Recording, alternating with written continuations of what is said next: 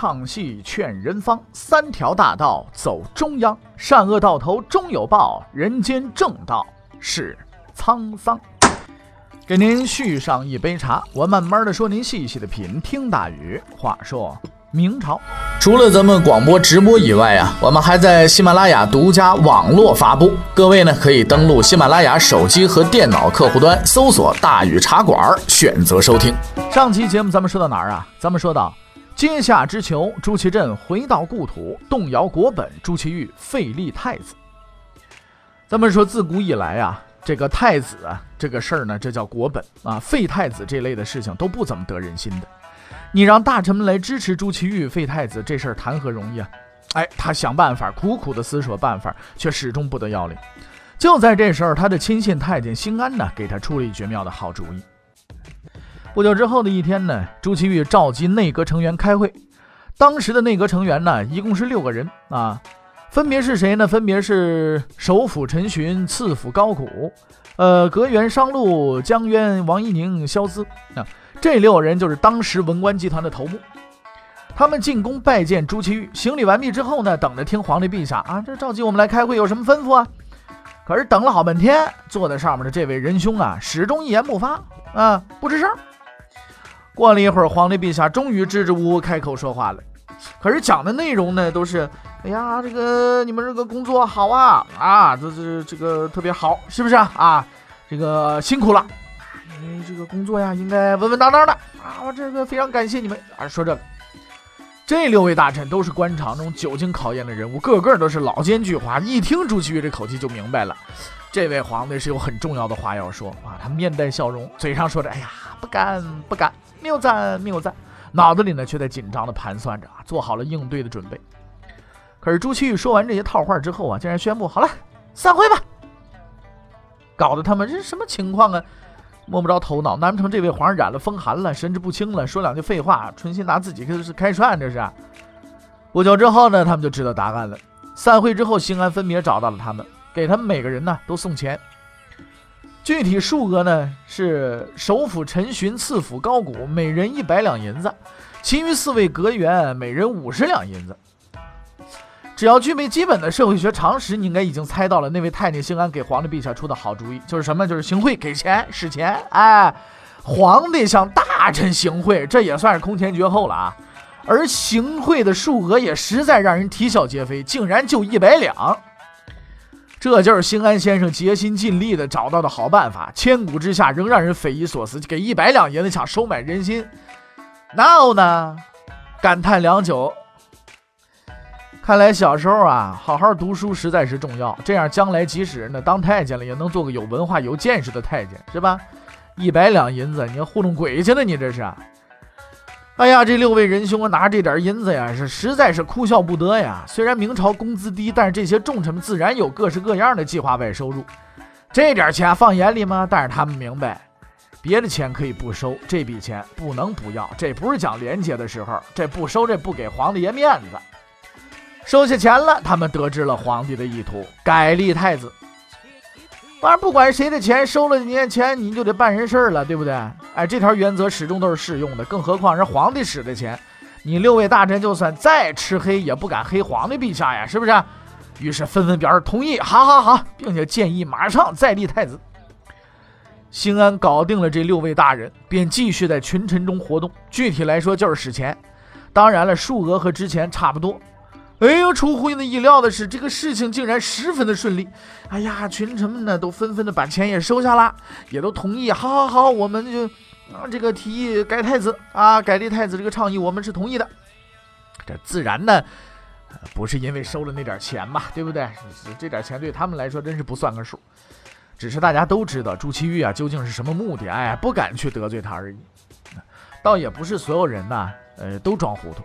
吏部尚书王直就发扬了他老牌硬汉的本色，他万没有想到皇帝竟然出这么下三滥的招，公然向大臣们行贿。所以当别人把他那份钱拿给他的时候，他拍着桌子捶胸顿足啊！竟然有这种事，我们这些大臣以后怎么有脸见人呢？反正有没有脸见人都好，反正事情最终是办成了。景泰三年五月，朱祁镇的最后希望皇太子朱见深被废，朱祁钰之子朱见济继任太子，在朱祁钰看来，千秋万世就此定局了，自己可以放心的高枕无忧了。但他想不到的是，就在他风光无限的时候，一股潜流也正在暗中活动，而这股潜流的核心是一个满怀仇恨和报复的人。让我们先回到四年前的正统十四年八月十八，就在那一期那一天。于谦挺身而出，承担了挽救帝国的重任，为万人推崇，并且从此呢，开始了他人生中最为光辉的历程。但就在那一天，另一个人的命运也被彻底的改变了。而今天命已去，唯有南迁可以避祸。这就是那一天徐成的发言。接下来他得到的回应，我们大家也都知道了啊，就是建议南迁之人该杀，是吧？这两句话呀，就此决定了于谦和这个徐成的命运，是吧？呃，于谦在众人的一致称赞推举之下，成为北京城的保卫者，荣耀无比；而徐成得到的是太监金英的训斥啊，滚出去，是吧？然后呢，在众人的鄙视和嘲笑中，踉踉跄跄地退出了大殿。他怎么也想不通，自己竟然会因为这句话被群臣耻笑，被看作贪生怕死的小人。他很明白，自己的政治前途啊，就此结束了。其实很多人都想逃走，啊，只不过徐成说出了他们心底的话。为什么大家都把罪归到他头上呢？受到于谦的训斥，被众人冷眼相待的徐成失魂落魄地离开了宫殿，向自己家走去。因为只有在那里，他才能得到片刻的安宁。可他想不到的是，还没等他到家，又一个打击降临到他身上了。因为当他走到左掖门的时候，遇到了一个人，这个人叫江渊。江渊呢是徐成的朋友，也是他同事。那个时候的江渊呢，还是翰林院的侍讲学士。他和徐成两个人呢，平时关系挺好的。而江渊见到徐成如此狼狈，就关心的问：“哎呀，这个出了什么事了呀？”啊，徐成十分感动啊，这就鼻涕一把泪一把的。哎呀，我呀，我建议南迁，不合上意，这才落这个地步啊。呃，这个我这太难受了。江渊这边好生安慰了徐成，说：“你先回家呀，这个好好休息吧。”凡事必有转机啊！我也帮你说说话。然后江渊在徐成感激的目光中走进了大殿。他朝见朱祁钰之后，便以洪亮的声音大义凛然地说道：“南迁绝不可行，唯有固守一途耳。”几个月之后，江渊被任命为刑部侍郎、文渊阁大学士，成为朱祁钰的重臣。真是精彩的一幕啊！徐成绝望了，并不只是对自己的仕途绝望，也对人心绝望。当时无数的人都在讨论着逃跑，而自己的这套理论也很受支持。可当自己被训斥的时候，却没有一个人帮自己说话。那些原本贪生怕死的人，一下子都变成主战派了，转过来骂自己：“哎呀，小人苟且偷生啊，动摇军心。”这些出人意料的戏剧性变化，给徐成上了生动的一课，也让他认识到了世态炎凉究竟是个什么意思。在这之后呢，每天上朝的时候，很多人呢都会暗地里对他指指点点，嘲讽他：“哎，这不就那个建议南迁的胆小鬼吗？”啊。而某些脾气大的大臣更是当着他的面给他难堪，这些侮辱对于一个饱读诗书、把名誉看得高于一切的读书人而言，比弄死他都让人难受。而徐成每天就在这样的冷遇和侮辱中按时的上班上朝，因为他得活下去，生活还得继续下去，不上班就没有俸禄，就没法养活老婆孩子。窝囊的活总比悲壮的死要好，这就是徐成的人生哲学。人生中最难承受的并不是忍，而是等。徐成坚持下来，是因为他相信自己的能力和工作成绩始终会被人所接受的，自己总有翻身的那一天。可是事实又一次让他失望了。他工作成绩很好，可总是得不到提升。无奈之下，他只好去求自己的仇人于谦。于谦呐，也确实是个光明磊落的人。他并没有因为徐成建议南迁就不理睬他，而是主动向朱祁钰推荐这个人。可是朱祁钰一听到徐成的名字，就说了一句重话，说：“你说的不就是那主张南迁的徐成吗？这人品行太差了，别管他了，管他干嘛？”于谦没办法，只能就此作罢。而徐成并不知道这一切，他误以为这是于谦从中作梗，从此在他的心中，一颗复仇的火种已经播下了萌芽。被人侮辱和嘲讽，辛勤工作也得不到任何回报，只是因为当时说错了一句话。对于徐成来说，这确实是有点不公平了。他想改变自己的窘境，却又得不到任何人的帮助。冥思苦想之下，他竟然想出了一个主意。什么主意啊？改名字。在我们今天来看呢，这似乎是不可理解的。难道你换个马甲就不认识你了吗？哎，可是，在当年呢，情况确实如此。毕竟皇帝陛下日理万机，徐成改名字也不用通知他，更不用通告全国，到户籍地派出所备个案，只他只要到吏部说明一下就行了。到提交升迁的时候，皇帝陛下也只是大略看一下名单而已，绝对不会深究有没有人改过名。徐成就抓住这个空子，把他的名字改成了徐有贞。瞒天过海之后呢，徐有贞果然等来了机会，他被外派山东啊为官。这个徐有贞呢是一个很有能力的人，而且具有很强的处理政务的能力。外派几年干得很好，之后凭借自己的功绩呢就被提升为左副都御史。哎，对此呢，这个曾经啊我们有一个疑问啊。因为左副都御史啊是督察院的第三号人物，有上朝的权利的，也是皇帝经常要见的人。那朱祁钰为什么会认不出这个所谓的徐有贞就是徐成呢？反正具体原因呢，我们也不太清楚啊。你去追究呢，这个事儿也没地儿可追去。想来也是皇帝陛下太忙了，早记不得这徐成到底长什么模样了。反正无论如何吧，徐有贞的人生呢，终于有了转机了。在他的心中呢，一刻也没有忘记过自己所受的侮辱和讽刺，他在静静的等待着。等待着复仇的机会的到来。朱祁钰得偿所愿，立了自己的儿子为皇位继承人，他终于松了一口气。在这一场皇位归属的斗争中，他获得了胜利。可是这场胜利并没有持续多久。第二年，也就是景泰四年啊，十一月，朱祁钰受到了沉重的打击。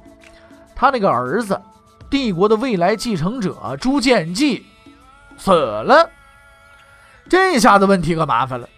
你这儿子死了，再另一个立一个不就完了吗？那没什么问题，在于朱祁钰就这么一个儿子，上哪儿再去找一皇位继承人呢？而更为麻烦的还在后头，很多大臣本来就对朱见深被废不满，便趁此机会要求复立朱见深，这理所应当的事情啊。反正你也没儿子了，不如另外立一个得了。可是朱祁钰不这么想啊，他已经和朱祁镇撕破脸了，要是复立他的儿子为太子，将来反攻倒算，是吧？置自己于何地啊？受不了这个，可问题是太子要是一定要立的，偏偏自己呢又不争气，生不出儿子来。我这儿子可不是说生就能生的，就算你是皇上，这种事儿也不能说啊，我要生儿子就出来了，没这个。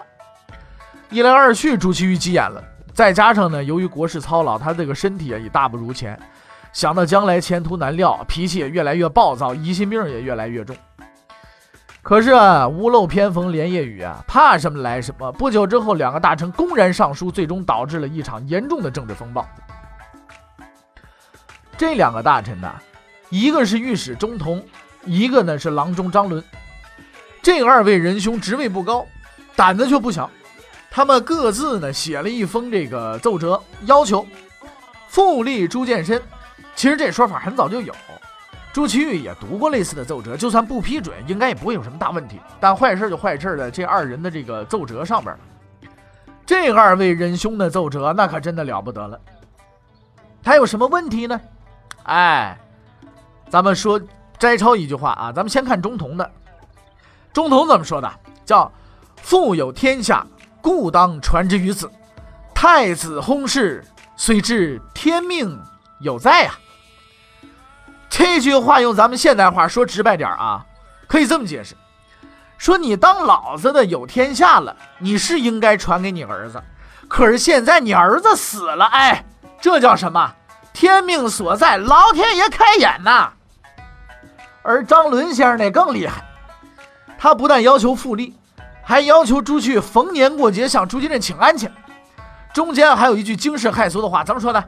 啊？叫上皇君临天下十四年，是天下之父也；陛下亲受册封，是上皇之臣也。这句话意思不用解释，地球人都知道。你说话你好好说嘛。可是这二位的奏折，一个讽刺皇帝死了儿子活该，一个更提醒皇帝注意你自己身份啊！你把皇帝不当外人，你说这不是是不是活腻了？那后果也不出意料啊！朱祁钰看过之后暴跳如雷啊！当时天色已晚，朝廷都已经下班了。按规矩，有什么事第二天再说吧。可是朱祁钰竟然愤怒难当，当不了了，我就今天非得把这俩人弄死不可。连夜写了逮捕令，从皇宫门缝递出去了。你看，这是一种啊，这个紧急时刻方才使用的传递方式，让锦衣卫连夜抓捕二人。此二人被捕以后，严刑拷打，锦衣卫让他们说出和南宫的关系以及何人指使。想利用这件事情把朱祁镇一并解决了。这俩人也有骨气啊，有点打死我也不说的气势，一个字也不说。这两个人的被捕不但没有消除要求复立的声音，反而引起了一场更大的风潮，史称叫复楚之役。一时之间，大臣们纷纷上书要求复立，朝廷内外人声鼎沸呀，甚至某些外地的地方官也上书凑热闹。朱祁钰是万万没想到啊，事情会闹这么大。他已经没了儿子了，现在连自己的皇位也受到了威胁。在越来越大的压力之下，他的情绪已经几近疯狂了。为了打压这股风潮，他动用了老祖宗朱元璋留下的传家之宝——廷杖。他使用廷杖的原则也很简单：但凡说起复楚的这个人，哎，一个不放，给我摁翻了，揍！啊，往屁股上先打！一时之间，皇城之前呢，廷杖此起彼落，血肉横飞呀，惨叫连连，应接不暇，大臣们人人自危，这股风潮这才算是过去。当时复楚的大臣几乎都被打过，而这其中最为倒霉的一个叫廖庄的官员，他的经历可谓是绝无仅有的。廖庄呢不是京官，他的职务是南京大理寺卿，在景泰五年呢，他也凑了回热闹，上书要求复楚，也不知道为什么，后来追查人数打屁股的时候，竟然把他给漏了。由于他也不在北京，就没人再追究这个事儿。一年之后呢，他母亲死了。那按规定来说吧，他得进宫啊，这个朝见去，然后拿勘合回家守孝去。这位仁兄本来准备进宫磕了头，报自己姓名，然后立马走人完事儿，没想到朱雀把他叫住了。哎，说那个什么，你等会儿，你就是廖庄是吧？廖庄顿感荣幸，万没想到皇帝还记得自己这个小人物啊，忙不迭回答：“哎呀，臣就是廖庄。”朱雀也没跟他废话，直接对警卫下令：“来啊，拖下去，八十丈打。”廖庄目瞪口呆，他这才想起一年前自己凑过一回热闹。朱祁钰啊，不但打了他，也给他省了回家的路费了，直接给他派了个新差事，任命他为偏远地区定羌驿站的驿丞，就是类似这个呃地方招待所所长，这算是个苦差事。打完了廖庄，这朱祁钰猛然想起这事情两个罪魁祸首中同、张伦，便询问手下人这俩人怎么回事。得知他们还关在牢里，朱祁一不做二不休，来个周年庆，哎，俩人啊一起打。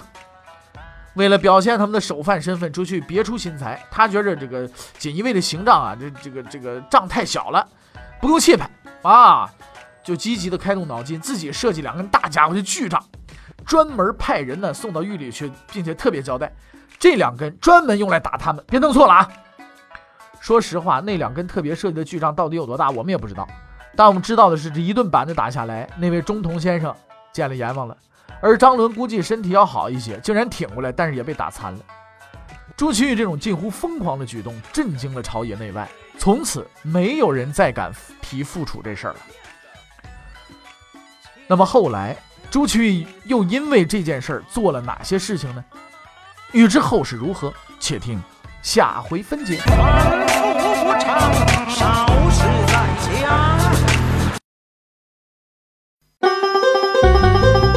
各位，你想跟大禹交流吗？